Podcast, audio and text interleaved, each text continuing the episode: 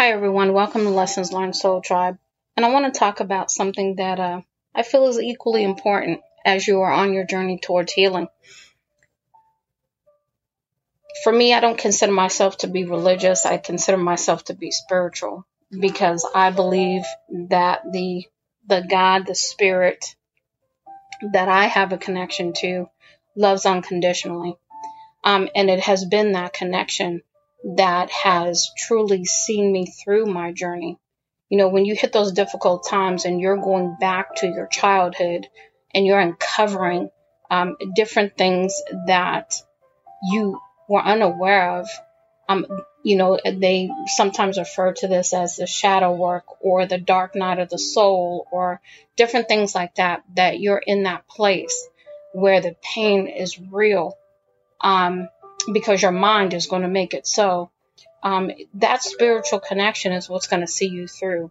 You know, um, you you're going to have times when you know the tears flow, and you're on your knees, um, and you are asking for help and assistance. And it is spirit and all of the team that supports you in your healing journey that's going to see you through angels and spirit guides and you know, the various team, your ancestors, everyone that is rooting for your success and for your healing to occur so that you become your authentic self. So, um, while I'm not religious, I mean, I do know the Bible. I, I have read the Bible many times. I have been a former member of a church and I've done, you know, things like being on the choir and, and all that kind of stuff. But at some point, I had to make a decision with regard to what I believed in. And as I said earlier in this um, particular episode, I believe the God, the Spirit that we serve, loves everyone unconditionally. There is no exclusion.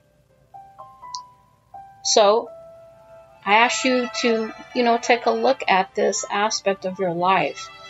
Um, and commune with the spirit that you believe in, that loves you unconditionally, that wants your success, that wants you to succeed in healing to become your authentic self so that your light shines for the world and for everyone else. Much love and light, Lady T.